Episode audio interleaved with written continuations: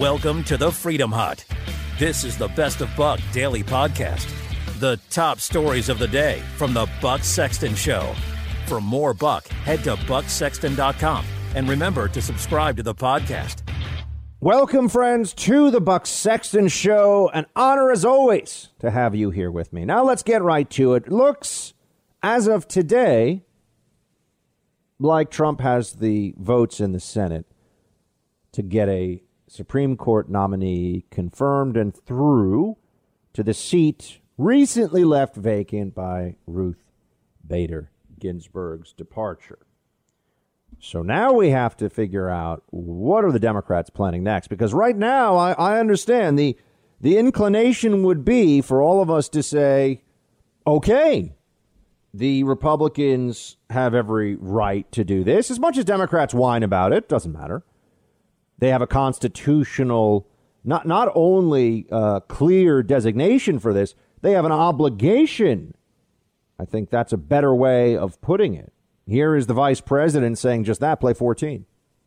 President Trump believes that he has an obligation uh, under the Constitution of the United States to put forward a nominee for the Supreme Court. There have been 29 times that there have been vacancies since George Washington through Barack Obama. In all 29 cases, uh, the president has made a nomination to the Supreme Court during an election year. And President Trump believes that it's his responsibility and his duty to do that again. Uh, the Senate's role is to advise and consent, uh, and uh, uh, we're working already with the Republican leadership in the Senate to make arrangements for the process to move forward. But we believe, uh, judging from uh, history, I believe uh, Justice Ginsburg uh, was uh, confirmed within 43 days of her nominations. Um, Justice Sandra Day O'Connor in less time than that. So it's been done in less time. It's been done many times under the same circumstances. And there's no rule, there's no law, there's nothing to prevent it. There's not even a precedent to prevent it. So the libs are flailing right now. They're trying to come up with some argument that will turn the tide in favor for them, and they're not succeeding because we do have the ability to go back and look at what's happened in the past. And we also understand that there's the obligation of politics here, too. Why do we vote for the president as Republicans? Why do we vote for these various senators if, when they finally have the opportunity to do what they have been promising to do, they don't do it? How could we think they have the courage of their convictions if they refuse to take the opportunities that come to them to fulfill promises? I mean, it would be a choice to not fulfill this promise to Republican voters. Why would they do that? Out of some misplaced sense of fair play? Got to tell you, I had been thinking that Mitt Romney would find the first opportunity possible to try and back out of this just because of spite against Trump. But it seems perhaps Mitt Romney recognizes that there's no real argument here. There's no real argument against what the president's trying to do. There's the only pseudo arguments, bad faith arguments. I saw a piece by uh, Never Trumpers, uh, David French and Jonah Goldberg making the rounds about how the, what's best for our republic would be to cave to Democrat demands here under the, the promise that they then won't pack the Supreme Court, as if that's a concession to us. First of all, if anyone believes that Democrats would keep a promise not to pack the Supreme Court based upon this nomination battle, they probably also believe that Jussie Smollett was attacked by two MAGA hat wearers on uh, in Chicago at one o'clock in the morning, yelling, "This is MAGA country." If you believe one, you probably believe the other, which is not a good indication of one's intelligence. Democrats will break their word on this. Democrats were all on the opposing side of the table in 2016. They did not, or 2015. Uh, no, sorry, 2016. They did not care. They simply, it, it, it doesn't matter to them that they're all on the record telling us that we, of, of course, the president has this power in election. Of course, he should be able to. That was when they thought they could strong arm us into going with Merrick Garland. That was when they believed if they had the media and enough enough whiny law professors and former prosecutors and other people that we're supposed to revere, and I don't know why. But if we had enough of that, they believed that we would be able to, uh, we, we would cave and they'd get what they want. But it didn't happen.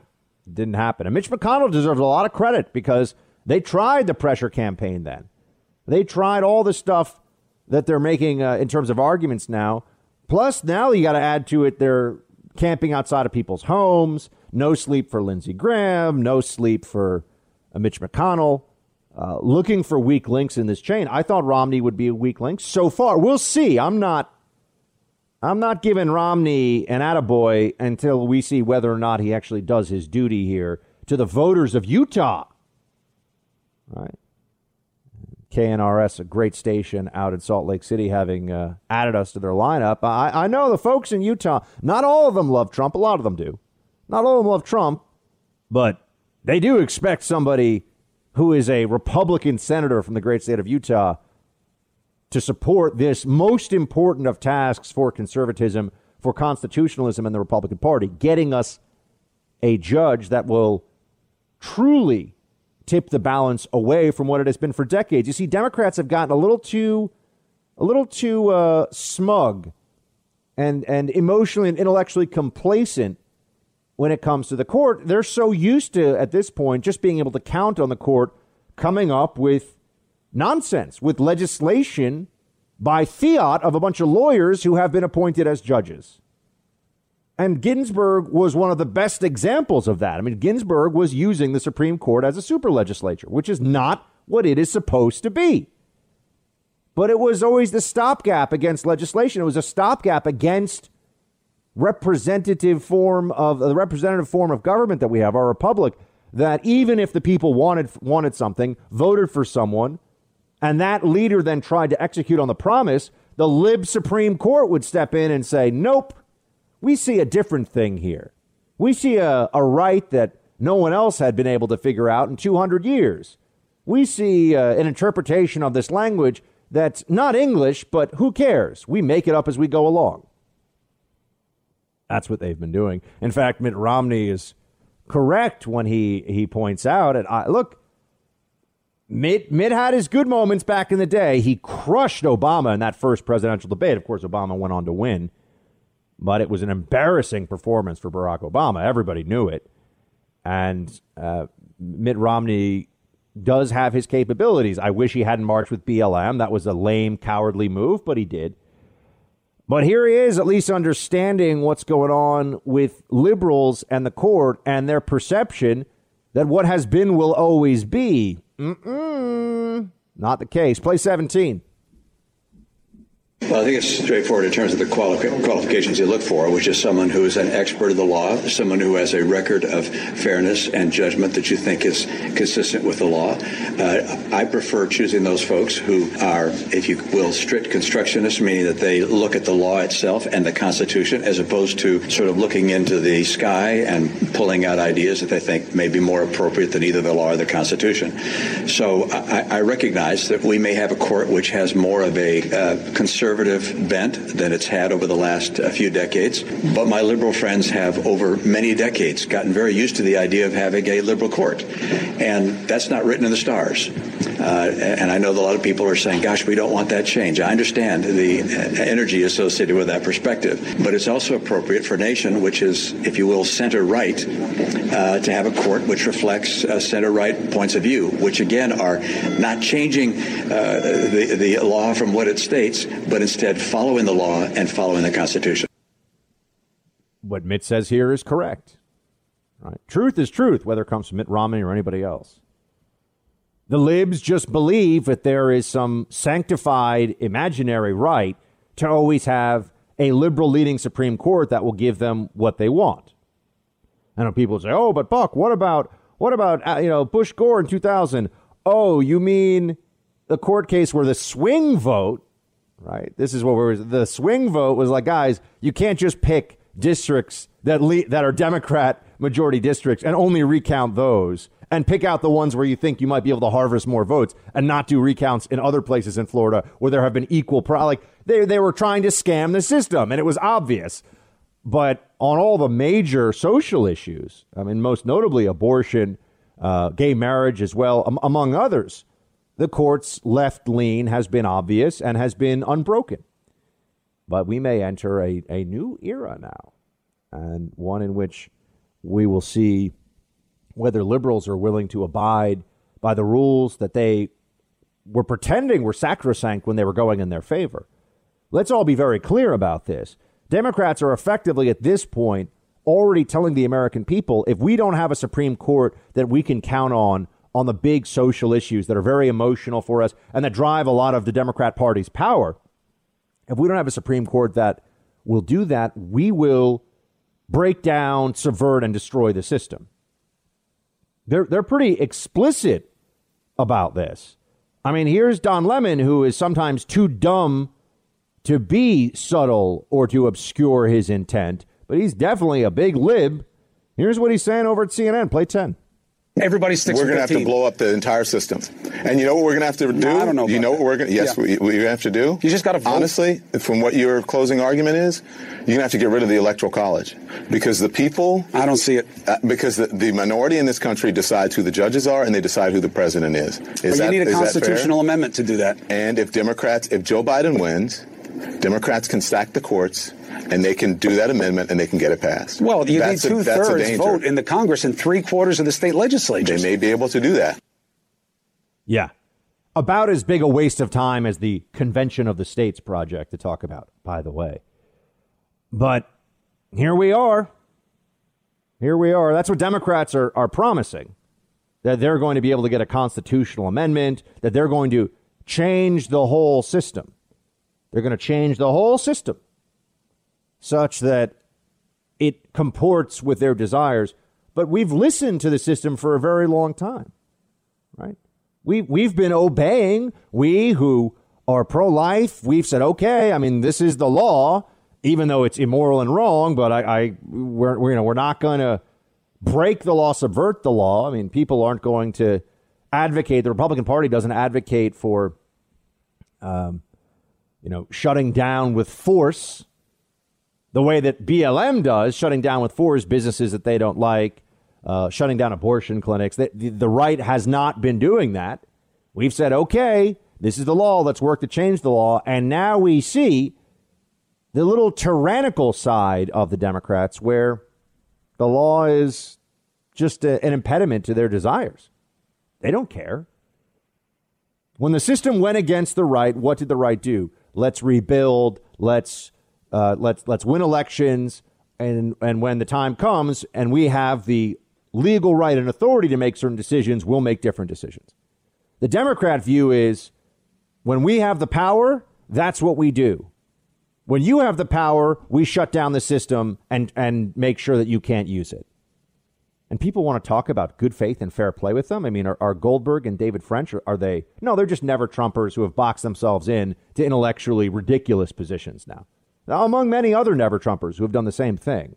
A lot of them are part of this Lincoln Project garbage. Uh, that, now it's always, you know, the conservative case for abortion, the conservative case for undermining everything you believe. This is what never Trumpers have been turned into. It's, it's quite sad, actually. It's really rather pathetic. That's where it is. That's what we see happening. They are telling you if they don't get their way, they're going to break things, they're going to disrespect, undermine, and alter the system itself. They're going to change the rules of the game. They're not going to try to win the game with fair play. This is the Democrat approach to everything in politics now, but particularly around a judicial nomination like this. This is the same thing as saying, okay, you know, you uh, you have a four you have four quarters to win a football game. We're going to change it, and now it's going to be whoever can get the most field goals in the first two quarters. That's the winner. Well, that's a totally different game. Oh, what are you? Oh, that's what they're going to do. Or they're just going to pay off the refs and just openly cheat. Whatever they have to do, they will do. That's what you're seeing, which is why I want to tell you right now this pause where it feels like, wow, uh, Romney is being sane, which is okay. Look, when it happens, I'll say it's a good thing and and you know, credit where it's due. Truth is truth, credit where it's due. Two principles on this show. If Romney casts the right vote here, we're going to say, hey, high five to Mitt Romney for not being a total sellout coward. Good job. Uh, but I don't think we can get there yet. Well, obviously it won't. It hasn't happened. But I don't want us to become complacent at all. Remember the analogy I use, right? This is a rabid squirrel that we're injecting meth into. No one really knows how this is going to turn out. This is going to be crazy. The libs aren't going to just quietly allow this process to play out. Uh, they're going to go full Alinsky on this. Yeah, they have no parliamentary procedure to play. They, they have no means of stopping this. It would be like trying to stop a presidential pardon. I mean, the president's allowed to pardon when he wants to pardon, but they're going to go to that level of what if we take the pen out of his hand? What if we don't allow him to, you know, write it down? What if what if we prevent the president from, you know, that's what we're going to see. I believe that they're going to physically block members of Congress from being able to hold a session. I, I think that they're going to do things that right now, if you said out loud, people would call you a, a someone who's being, uh, you know, worrying too much, who's being hyperbolic. No, I think that's what we're going to. I don't know what it is yet, but but always leave room for crazy, my friends. I've been saying that to you for many years. Always leave room for crazy. And these Democrats are completely nuts and will do anything that they think will be successful to stop this Supreme Court nomination. Thanks for listening to the Best of Buck Daily podcast. Get more from Buck by following him on social media at Buck Sexton on Facebook, Twitter, and Instagram. And don't forget to visit bucksexton.com. Another rule for life, not just for politics, but for everything you do never take advice from your enemy about what's best for you. Okay? Don't take advice from people who don't want to see your future uh, go well, who don't want to see you succeed. When they say, hey, you know what you should really do? Listen to that thing and do the other thing right? Listen to that thing that they're telling you and then go back to whatever you know is a better option and feel even more confident in it. That's how you should feel about people like Nancy Pelosi coming out to tell you that this is bad politically for Republicans. It's going to be like the 2018 midterms, right? Here, here she is. Nancy Pelosi. Play eight. The people know that, and that's why the Republicans are rushing. They want to get it done so they can overturn the Affordable Care Act. And you know what? They're going to be paying this price for elections to come. Elections to come. Everyone's looking at what makes a difference in these uh, uh, senatorial races. We'll see. But what they don't really understand is they're going to see 2018 again and again and again. It could not be more ironclad. It could not be more clear to any of us who are paying attention to this that Nancy Pelosi telling Republicans that if they put through this Supreme Court uh, justice, whoever it may be, we don't know yet. I think it's I think it is going to be Amy Coney Barrett, but could be wrong. But Pelosi telling you that this would be bad for Republicans is an is a 100% certainty that Republicans will pay a terrible price if they don't do this, which we already knew anyway. But notice how shameless she is. Oh, yeah, sure. It's going to be so bad for this is just whining. Republicans, you're going to lose forever if you do this thing. I promise. No. The Republican Party would be massacred in the next election if they didn't at least do everything they can. Now, when I say everything they can, I'm I'm worried that you know Democrats are going to go to a whole other place that I, I can't even psychologically really get there. Yet. I'm like, how? Remember, they were willing to lie about a man who was manifestly innocent of any wrongdoing. They were willing to read into the congressional record, as Kamala Harris, the current vice presidential nominee, did. Unsubstantiated, completely outrageous and insane and obviously false gang rape, high school gang rape allegations about now Supreme Court Justice Kavanaugh. If you're willing to do that, you have no morality that will stop you from doing something. It's just a question of are you worried about the punishment for doing certain things, illegal things, for example, open violence to stop this from happening? You know, one of, one of the reasons why Democrats, I think, wouldn't necessarily go the open violence route to keep the seat uh, is because there are enough people who believe in the law and law and order that they would be punished for that. Because I do worry. I worry there are going to be threats of violence. I'm sure there already are against the various Supreme Court nominees, but that they'll become more intense. Yeah. And Republicans, we do not do a good enough job of protecting our people who fall under this ring of hatred from the left. I mean, all of a sudden, it's like the eye of Sauron pops up and is focused on one person on the right. And we all say, oh, you know, I hope they've got a nice uh, personal security detail or something. We do not do enough. Never happens in the left. When was the last time a prominent Democrat had a mob of morons outside his or her home shouting threats and epithets and insanity over a political issue? We don't do that. They do. Look, not all political parties are created equal, my friends, or are equal. Not all of them are are similar in their in their aspirations, their morality, their culture of respect for rule of law, for open discourse, for human and individual freedom. They're not all the same. All right. You know, the the Bolsheviks winning in the Soviet Union was not just something that had to happen and, well, it would have been the same if any, but no, it would not have been the same if some other party had won. It would have been better, almost certainly. I don't see it's possible how it couldn't have been. Right? Uh, you know, and then people, and then look, I don't like the Nazi analogies that Democrats do all the time, but, you know, the Nazis were democratically elected. They cheated and threatened people and used coercion, but Nazis were democratically elected in Germany. So it's not like that's it, that's impossible. But there were clearly much more moral political options in Nazi in Germany before it became Nazi Germany. Uh, I'm just trying to tell you folks, you know, that, that, when I say the Democrats have gone insane and their party has really lost its way, I, I'm not not exaggerating. I'm not saying it for attention. It's true. It's clear.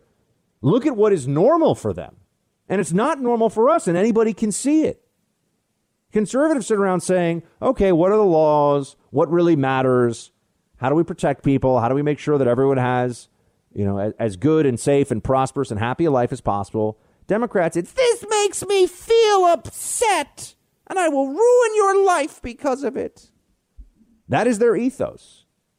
And they will even threaten your life because of it now. I mean, I always see these insane libs, the things that they send me. Here's a rule. Uh, if you ever, uh, you know, and I know no one who listens to the show would ever do such a thing, but if one ever sends a threat against a person or his family because they don't like that individual's politics, uh, they're a loser. That person is a loser and somebody who really needs to re examine all their life choices. It's a rule. Nor- normal, happy, well adjusted people do not do that. Okay? And, and we should all understand that the Democrat Party has now gone to a place where it's, it's ideologically incoherent you have all these different factions that don't really share any philosophical core other than the pursuit of power, just raw power. We'll band together so that, you know, you can get what you want and I can get what I want within the Democrat Party. That's it. There, there's no real philosophy other than moral relativism and whatever it takes whenever you need to do it.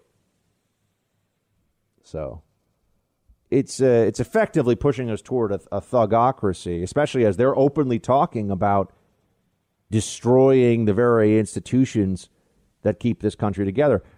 They they complained from the beginning of Trump's presidency about how he's tearing how he was tearing down institutions. He did not tear down any institutions. It's not true. All right. And he did and I would have liked to have seen him go after some things more than he did. But he didn't tear down institutions. That was a lie. But beyond that, beyond that, they now openly threaten to destroy the very institutions that they pretended to care so much about for the first few years of Trump's presidency. Again, there's just hypocrisy, flip flop. It doesn't matter. They'll say today something that's in direct contradiction to what they said yesterday or last year or 10 years ago and never explain any transformation in their thinking. It's just, well, I want this thing now. Yeah. Democrats are the equivalent of someone who says, Yeah, I don't think it's fair for me to pay rent. Tell the landlord that I don't want to pay. And then someone who is a renter from them turns around and says, Well, I don't want to pay you rent. They say, No, I'm the landlord. You have to give me money. That's what our contract says. Is there a principle there? No, of course not. It's just they want what they want, and that's the plan. That's all that matters. So we should understand that right now. And that's why it's, it's hilarious to me when you hear Chuck Schumer making a making a, a case, making an appeal to honor and decency. Oh gosh, Chuck. Play nine. In the kind of country we live in, this election and this vacancy mean everything. And by all rights, by every modicum of decency and honor, Leader McConnell and the Republican Senate majority have no right to fill it. No right. In the final few weeks, sensing her failing health, Justice Ginsburg told her family that it was her, quote, most fervent wish that she not be replaced until a new president is installed. First of all, they have every right, legally, by precedent, by history, by the system. They have every right. There, there is no question about this. They're breaking no law, no regulation, no constitutional norm. So they, in fact, have every right. What he's doing is just gaslighting. But also, and, and I, I want to really put this delicately so the libs in the way, way back who are quietly listening to this because they know that I'm smarter than all the libs that they listen to and they want to understand why is this guy so much smarter than all the Democrats that are trying to feed me, you know, crap on their podcast. I don't give a blanking blank about what Ruth Bader Ginsburg told her family in the last. That's for her and her family. It shouldn't even be publicly discussed. It has zero bearing on anything. Do not care. Would say this anywhere to anyone. Do not care at all what she said.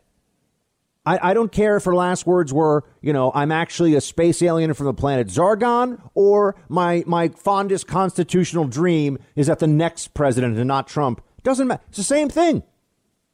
Same thing in terms of it matters to me zero. It matters to the law, to the Constitution, to our system, zero. But they keep repeating this. It's pathetic. It's pathetic, but let's remember who we're dealing with. While it's irrational, while it's not a real argument, it does drive an emotional response.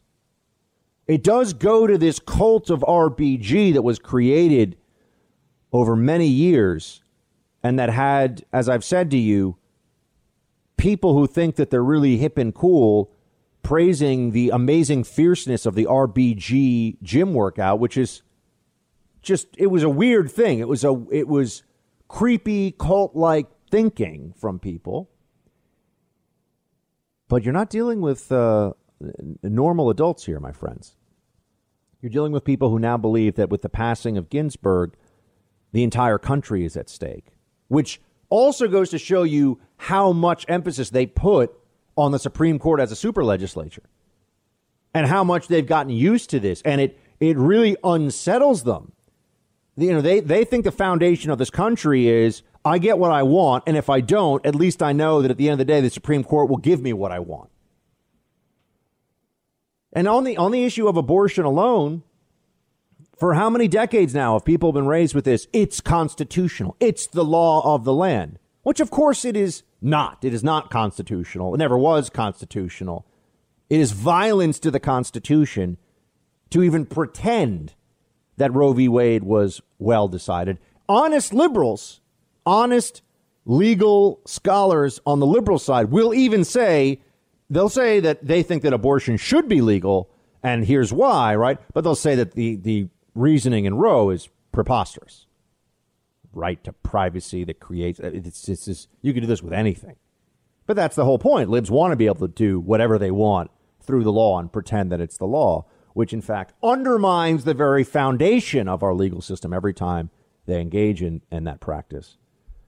But imagine what it's like for them to wake up and realize that no, you no longer can just just shout people down with it's the law. It might be the law in some states, not the law in other states. You know, there was a period of time on a profound moral question in this country.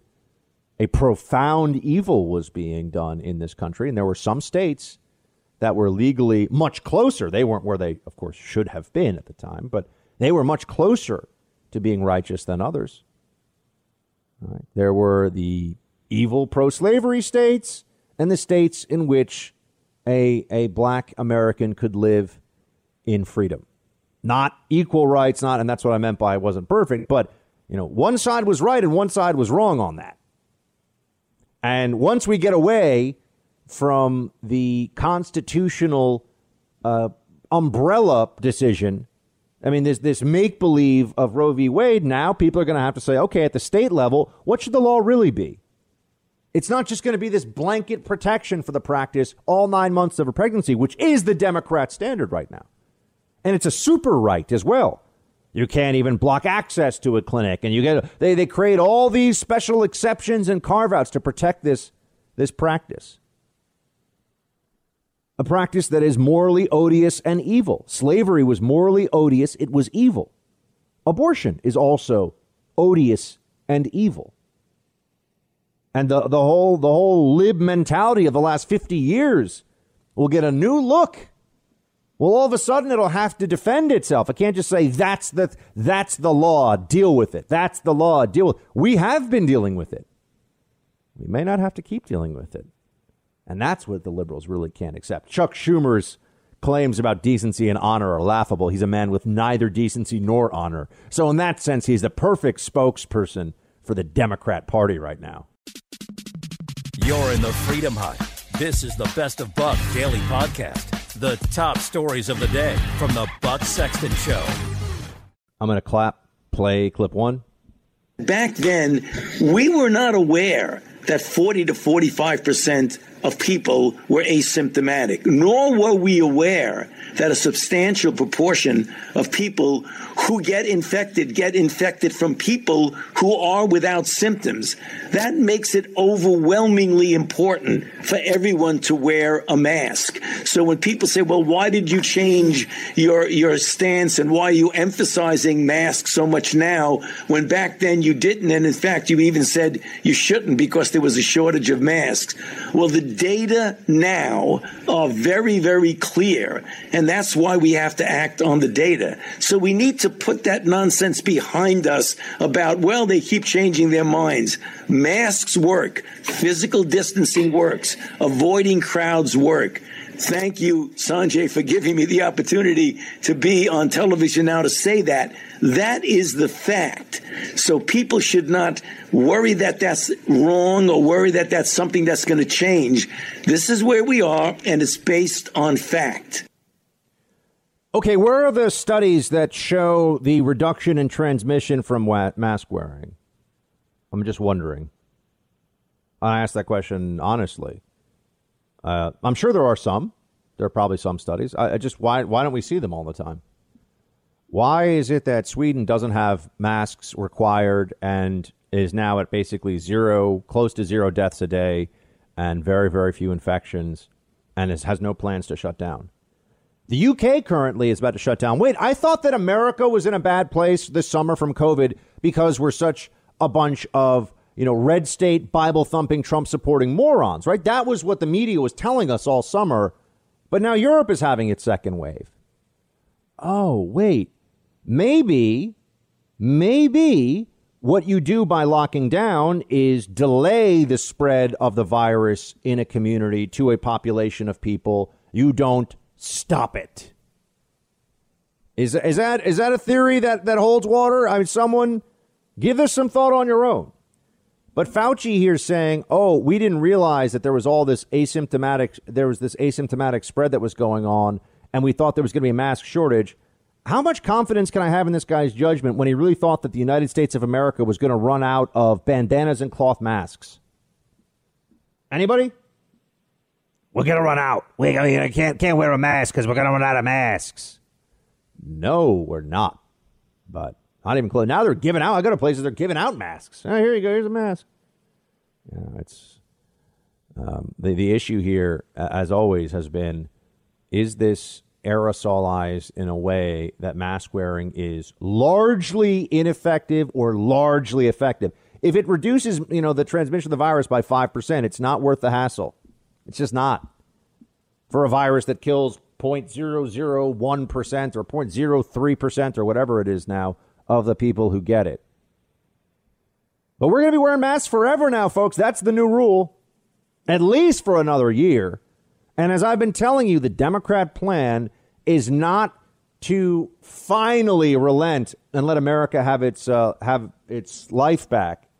The Democrat plan is to use our fear, our frustration, and the almost unrestricted powers that they now have in order to uh, ram through policies that they want and to, and to change our political culture too into one of obedience.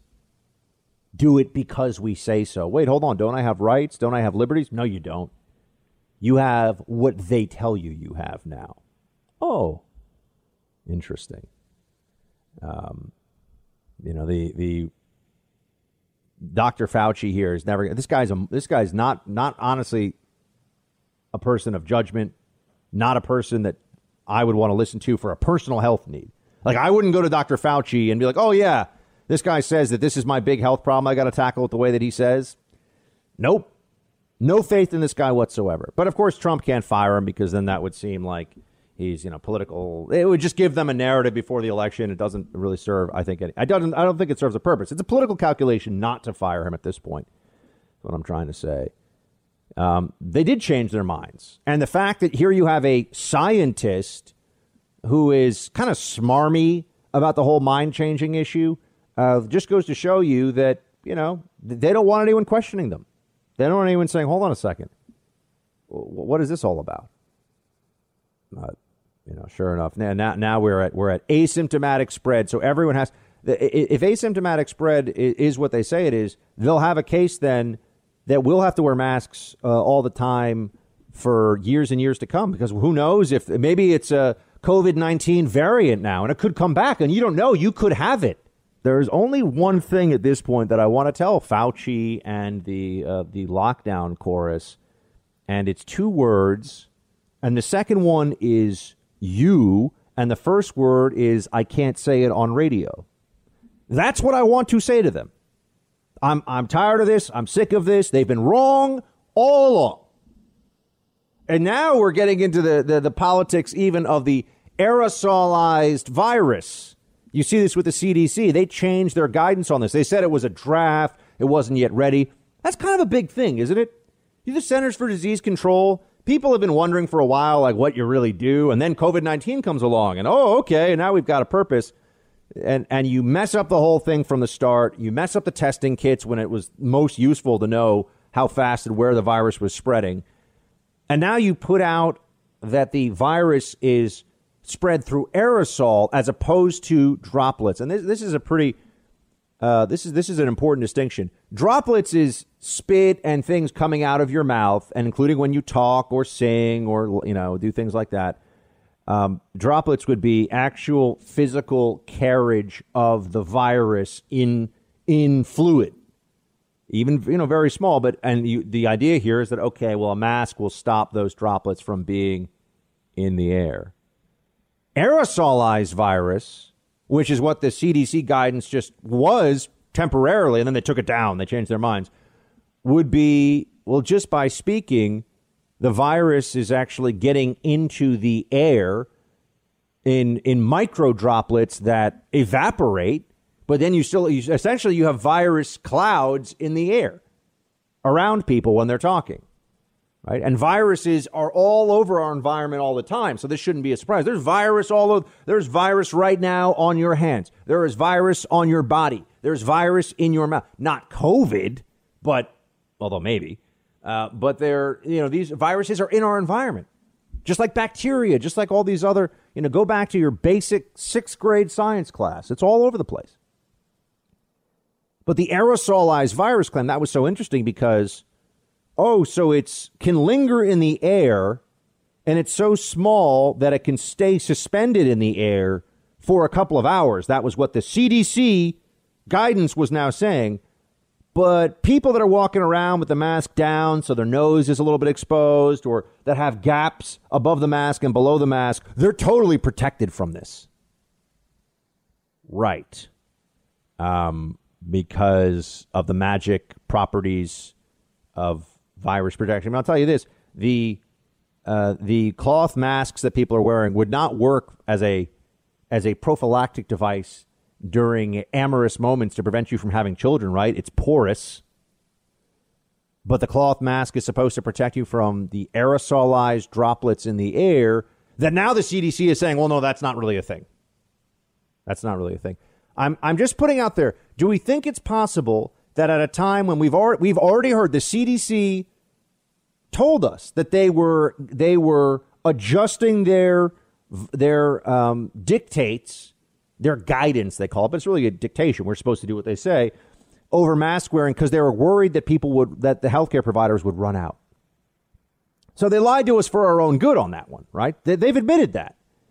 But now, when we're about to enter the second, right when they were supposed to be finding out about a vaccine, we're going to enter a second wave of panic here. This is what they want to do. Enough, or really, no, I'm sorry, a third wave of panic about a a fall winter wave of this virus, and they're shutting down their own guidance that was published, but they said it was a draft and they weren't ready yet. That says that the virus is so small that it stays in the air once an infected person has been breathing there for hours and you're supposed to believe that a loosely fitted piece of cloth over your mouth and nose is is a, a serious means of protecting yourself from that. Okay. Don't ask any questions. Don't don't ask any questions. Now, does it protect you at uh, at some level? You know, is it b- better to have one than I mean, maybe under certain circumstances. Maybe it's 5%, 15% more effective than to not have it because, yeah, maybe some of the particles are big enough that they get. But this idea that mask wearing is, is the panacea, which is really what we've been led to believe now. We've gone from don't wear a mask to maybe to sometimes to, oh my God, masks will cure us all. That's now the new theory. Masks will stop this thing in its tracks. If only you did more and wore more mask. No, not buying it. Not buying it. This wasn't the guidance for uh, influenza seasons in the past when people were dying in large numbers, tens of thousands, not quite 200,000, but tens of thousands dying from uh, pandemic disease uh, during influenza season. So, you know, they don't they don't want you to ask any questions. Just do, just obey. That's the that's the new way forward, they'll tell you. Thanks for listening to the Best of Buck Daily podcast. For more Buck, head to bucksexton.com and remember to subscribe to the podcast. Name one liberal justice nominated by a Democrat that had their life ruined. Uh, they're talking about changing the Electoral College.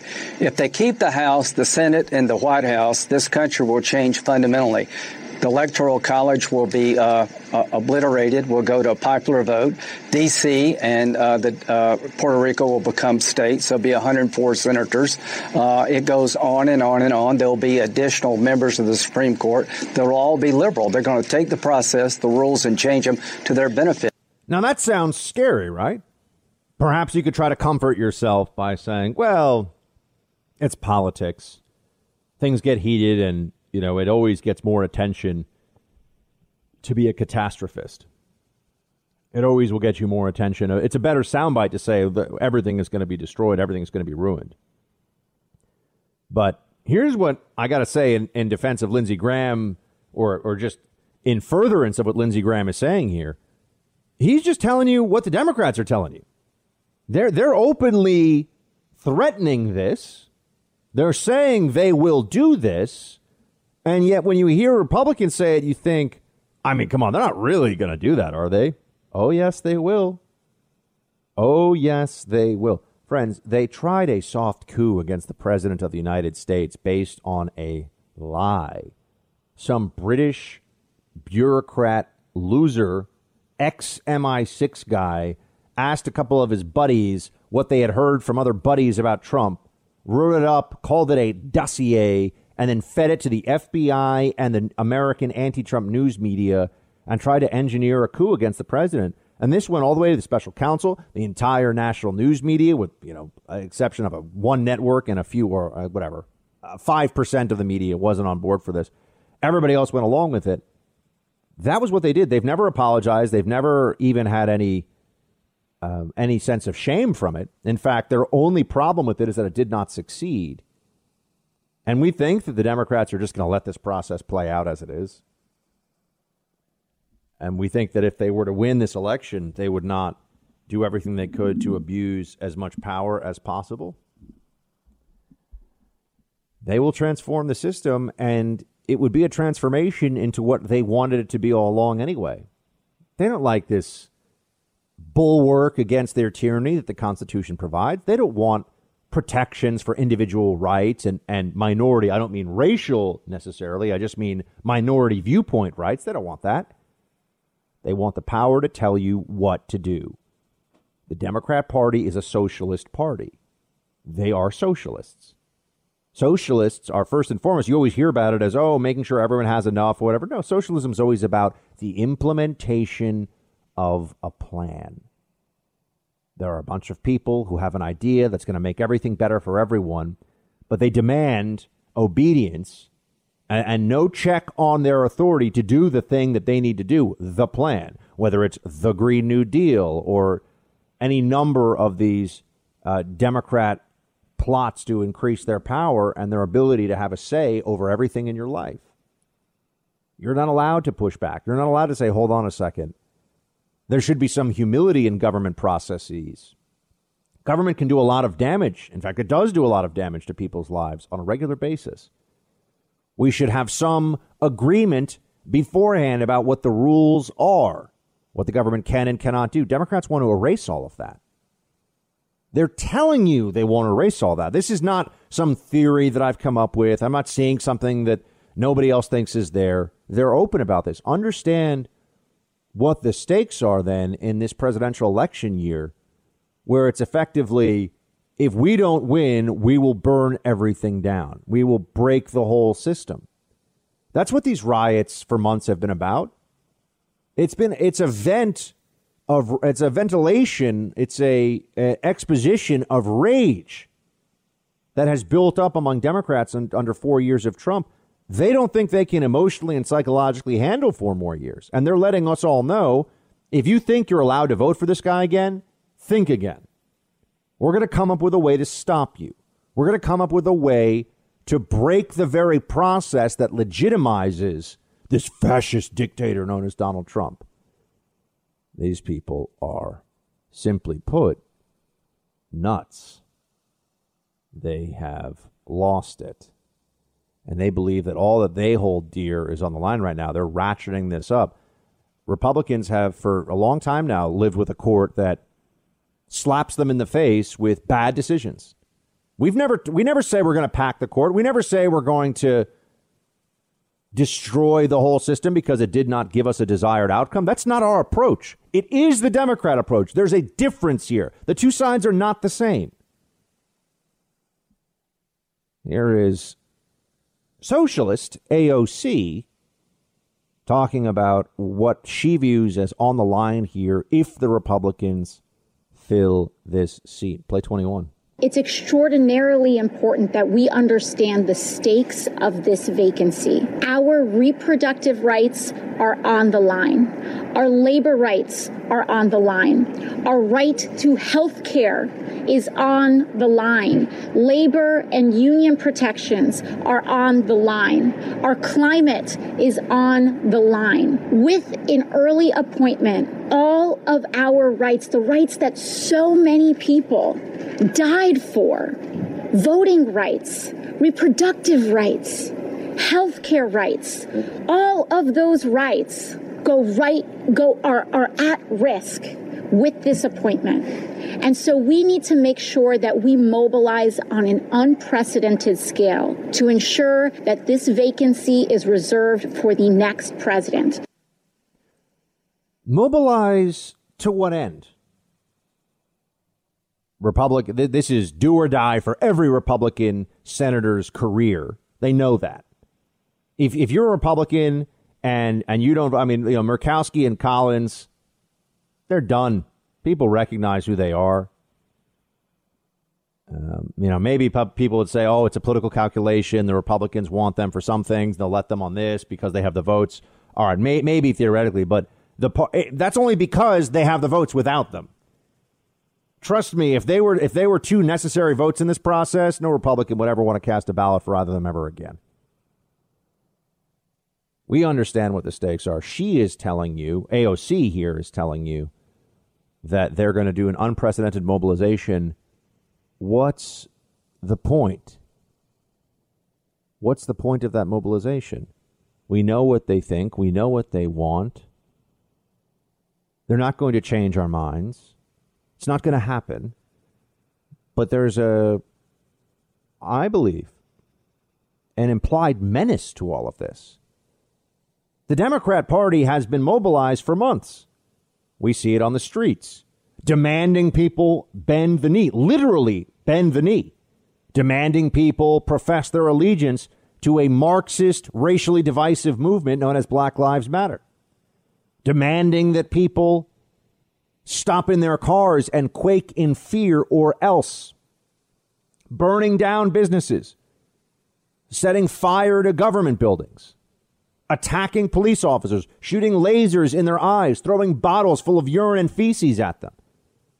That's what the Democrats have done for mobilization. You know, they could have had peaceful marches across the board, or they invited Republicans to come down and talk to them. They wanted to convert people. They wanted independents to understand the Democrats would provide better governance, better quality health care, more fair. No. No, instead, you've got a bunch of maniacs who justify political violence and who think that if you don't believe there are 37 genders, you're an evil anti science bigot. That's the Democrat Party today. And then let's just look at a couple of the areas, a couple of the issues that AOC outlines for being under assault here. are reproductive rights. I know we often don't put it in these terms, but given what Democrats are willing to justify as part of the abortion industry, what do you think they're really not willing to do to their fellow human beings? I, it's a it's a harsh question, but I think it's an important one. Ask a Democrat politician: Should you be able to abort a baby at eight, nine months, uh, eight, nine months in the womb? And they will say yes. I mean, they might try to dodge the question. There's, there's that, but ultimately they will say yes. If they're willing to do that, do you, do you think that they have some guiding moral compass on other issues that's all of a sudden humane and decent? No, I'm, I'm afraid that their, their moral compass, I'm afraid that their very souls themselves become corrupted in this process. And when somebody who has been a party to evil ideas for a long time is challenged on them and might have to face the reality of the widespread recognition of the moral deficiencies of those ideas, they become desperate. Nobody wants to think they're the bad guy or the bad girl. Nobody wants to think that. But sometimes the mirror shows you things you don't want to see.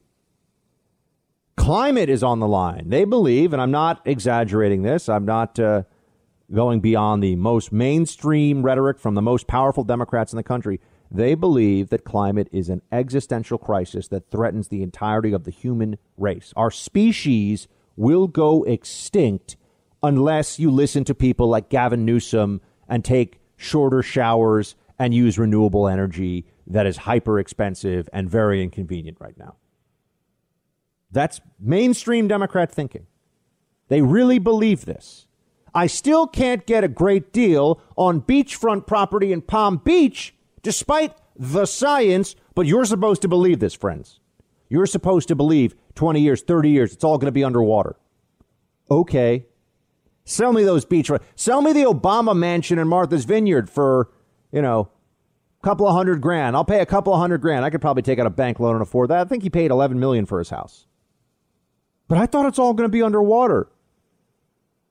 But they believe, they've convinced themselves it is an existential issue for the human race. What would you be willing to do to save the human race?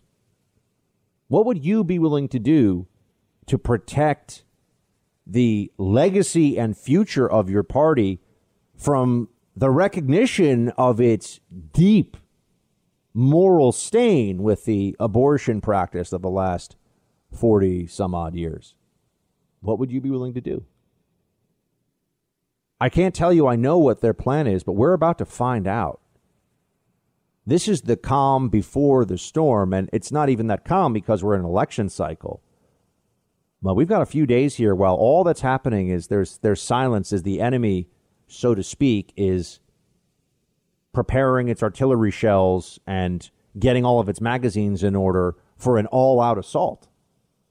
That's where the Democrats are right now. Will it be successful? I don't know. I certainly hope we'll be able to hold the line. But they're not going to go quietly on this, friends. They have no real legal recourse. They have no mechanism within our system to stop this. So you're effectively guaranteed they will go outside the system or break the system. That's it. There is no, they sit back respectfully and allow the game to be played by the pre established and agreed upon rules. That is not an option for these Democrats. Do not be fooled.